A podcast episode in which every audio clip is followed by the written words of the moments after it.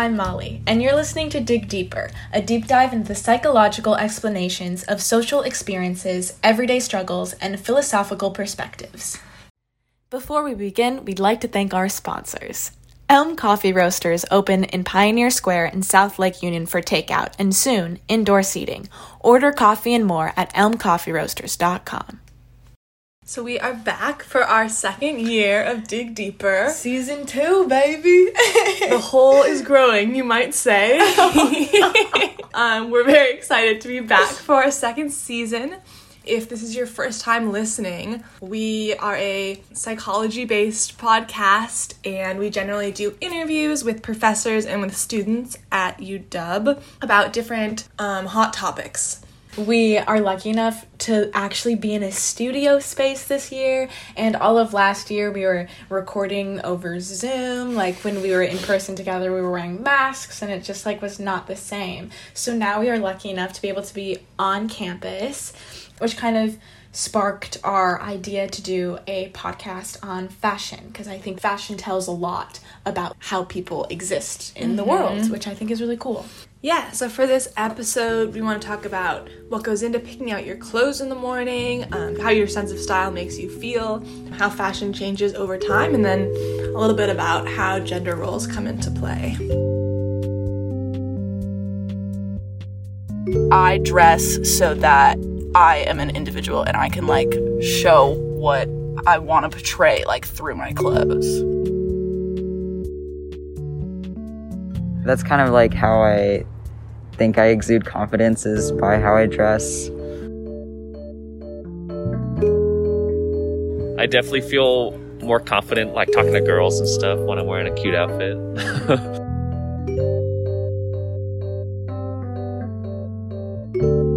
right, so Molly, tell us a little bit about your fashion sense. Oh my gosh. I don't know. I think I'm still finding it. I don't know, just what I feel cute in that day, which really, really varies. Like sometimes I dress really feminine, and then sometimes I feel really, really confident in like really, really baggy clothes. So it really just depends on like what mood I am. I am, and I usually in a frantic because I always wake up way too late and I always have not enough time to get ready. So it's usually just kind of a, a frantic shit show of just like whatever I like throw on myself. um, but what about you? Well, I agree. I feel like I'm still finding my sense of style. I think there are definitely some clothes that I feel really good in, some good staple pieces.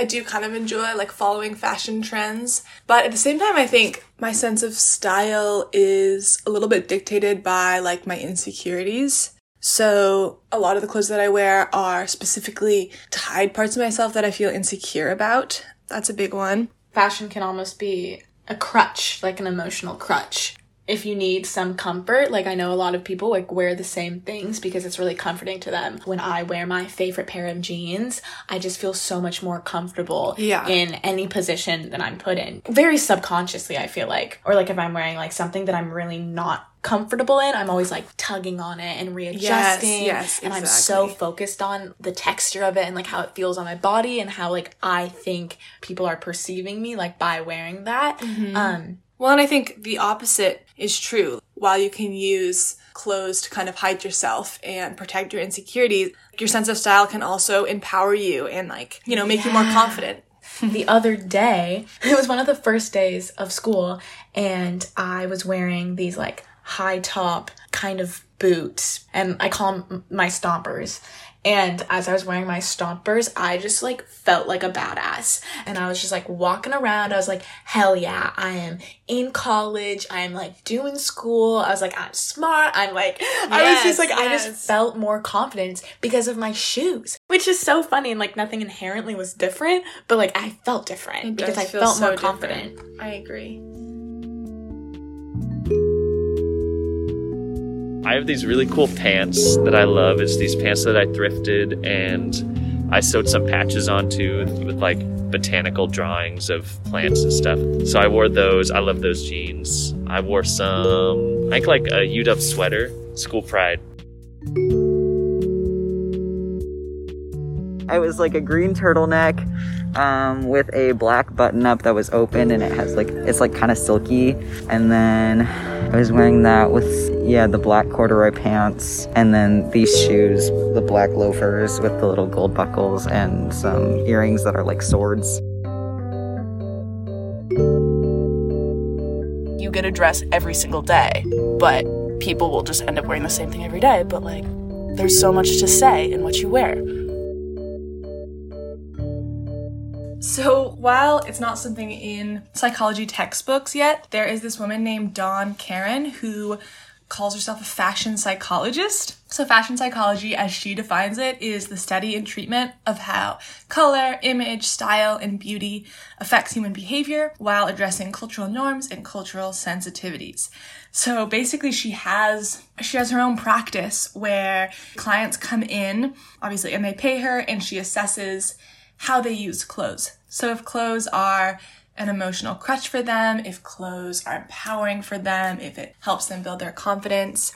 And then with that, she helps them uncover um, how to feel more confident in their body and how to how to pick clothes that they feel the best in, which I think is very cool. That's amazing. That's really cool how like another person can help your confidence by like helping you decide what you feel best in because mm-hmm. sometimes I don't know. I Part know, of my I like fashion crisis that I'm like having is like I truly don't know like mm-hmm. what I like and what I don't. Right. I don't know. That would be really helpful. I want someone to just like style me. Yeah, also I think back to insecurities, I think a lot of people feel like they have to change parts of themselves physically, but if that physical change is changing what you're wearing, so you're obviously still the same person and you don't have to actually change anything mm-hmm. about yourself, mm. but you're changing your clothing so that you feel better in your body or whatever. That's very cool. And it is really cool that there's like such a psychology to it because I know that like what other people like on me, like I don't feel confident. Like I know like mm-hmm. whenever we're getting ready, like as a group, me and my friends are like wearing each other's clothes and like trading all the time. But like sometimes they have dressed me and then they'll be like, oh my gosh, that looks so good on you. Yeah. Like, blah, blah. But like I don't feel confident in it, even though I'm like hearing all this praise about how I look in this like certain outfit. Like it doesn't even matter because Yeah. if I don't feel confident in that outfit, Yeah. which is so interesting how like everyone I guess just has like different perspective. And that actually probably ties back to like dressing to like hide your insecurities. Like they don't know what my personal insecurities are. so if they notice like accentuate something that I'm like not comfortable with, they might not see how it could like make me feel not confident. And actually, going back to kind of the basics, there is a color psychology that goes into people with different personalities are generally drawn to different colors. This woman, Annabelle Maldonado, who wrote The Psychology of Fashion, talks about color psychology through the big five personality traits.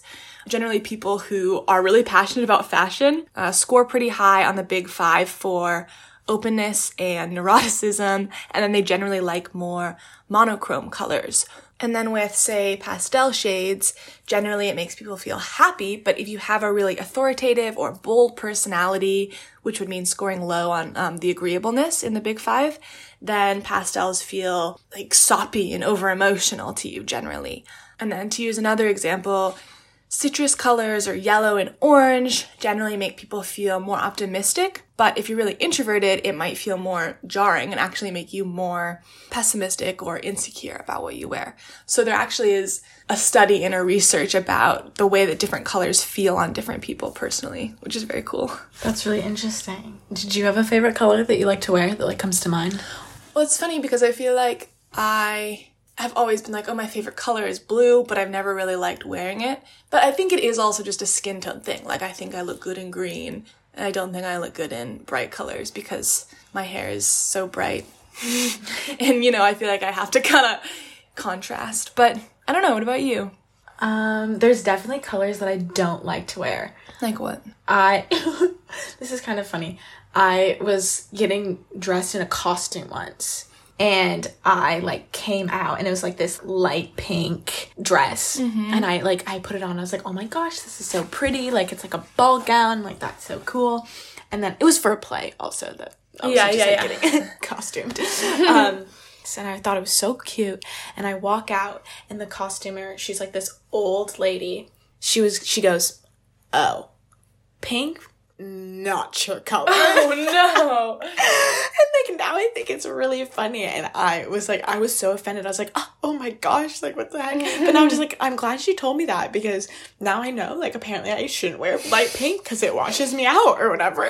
Yeah. Um, oh, that's so funny. yeah, but I do, I know my favorite actually. I do like wearing green because it makes my eyes look more green, makes them pop. It makes my eyes pop.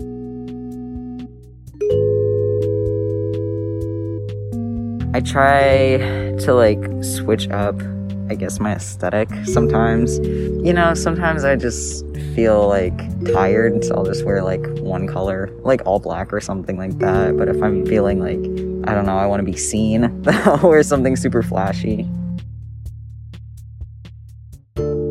I feel like there's a lot of like trends, and I feel like when people like go outside those trends, I'm very into that.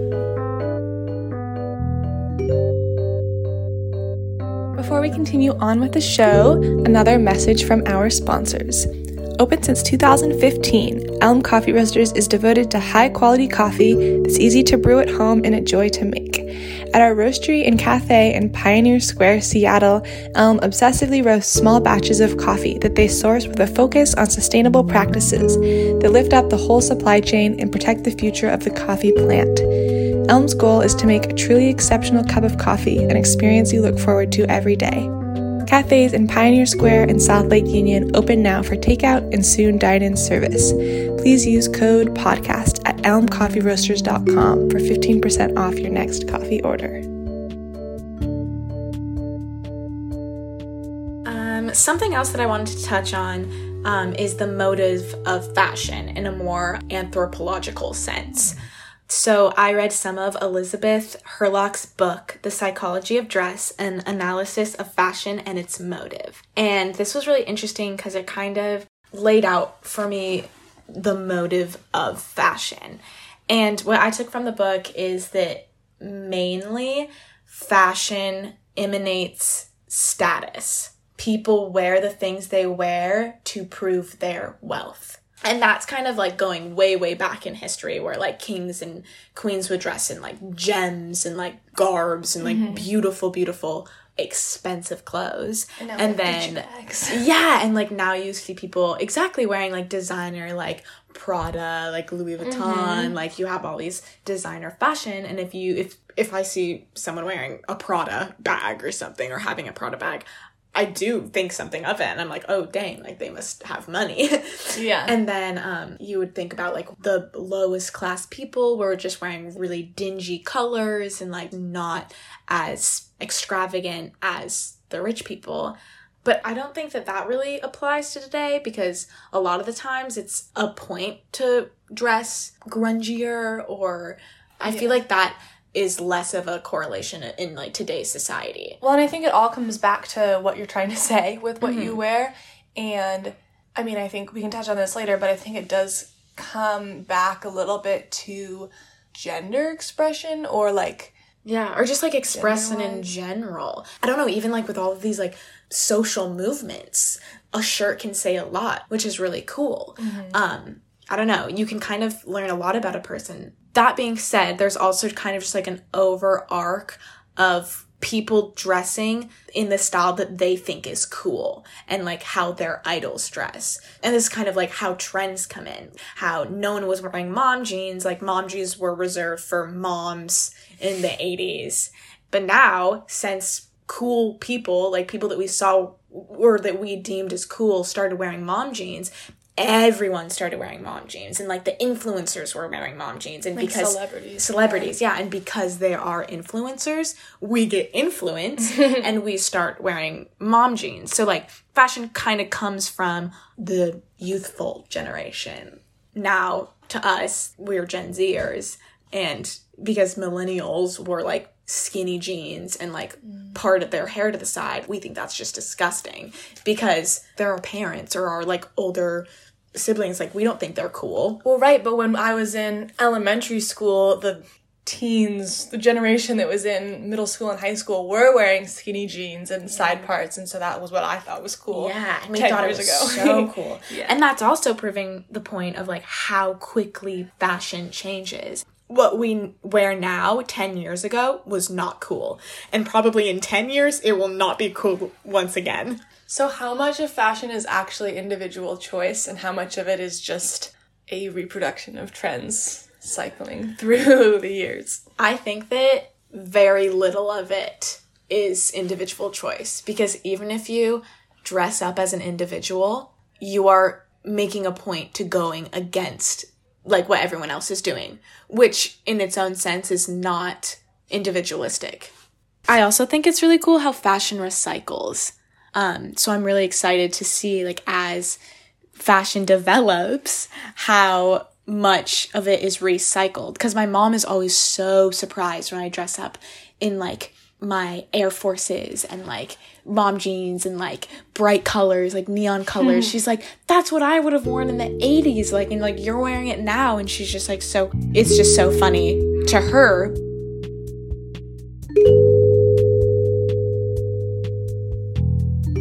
I love shoes too. I look at people's shoes all the time. I definitely notice what other people are wearing, but it's not like if you're not wearing something super flashy, like I'm it's not like I'm going to hate you, you know. I pretty much observe what everyone wears. Um, I used to work in fashion retail, so I've just like always kind of been like that.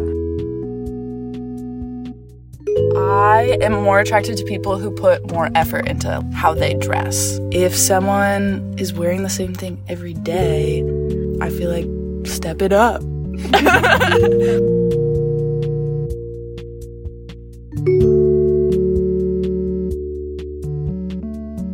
like to go back to what we were talking about earlier, or what you touched on earlier about fashion and gender roles. Mm-hmm. Because I think that that's a really topical thing nowadays. And important, yeah. yeah. What are your thoughts?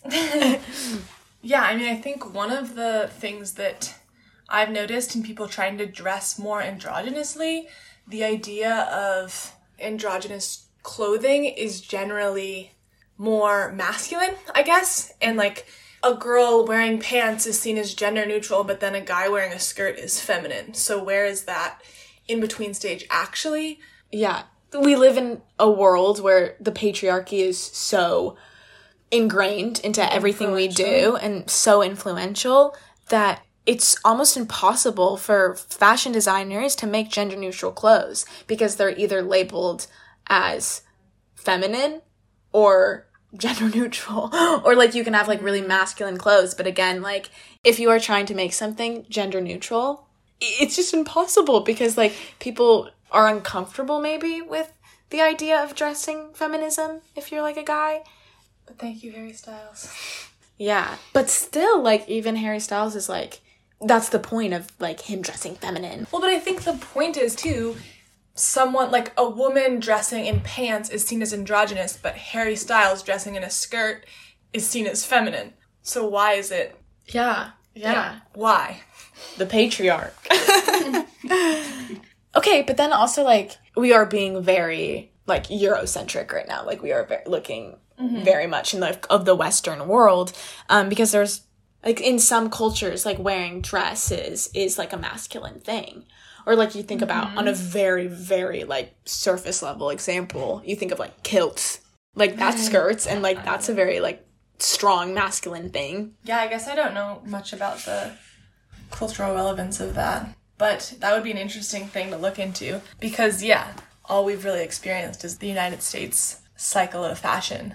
Yeah. Also, kind of on that, like fashion is a lot of the time still influenced by other cultures. And then there's that whole thing too about like not giving credit to where credit is deserved and like taking fashion from different cultures Yeah. and like claiming it as our own in a very colonialist sense. Yeah, that definitely seems like something that's going to come up when you talk about fashion, like cultural appropriation and what is cultural appropriation and what isn't. I don't really feel like I have a lot of authority to speak on that matter, but it is something that I think is super important for us all to be aware of. Or, like what we were saying earlier with shirts or clothing as statements, sometimes it's as simple as something written on your shirt, but sometimes it can be more subtle and either helpful or harmful. I don't know. Like it does have a big impact.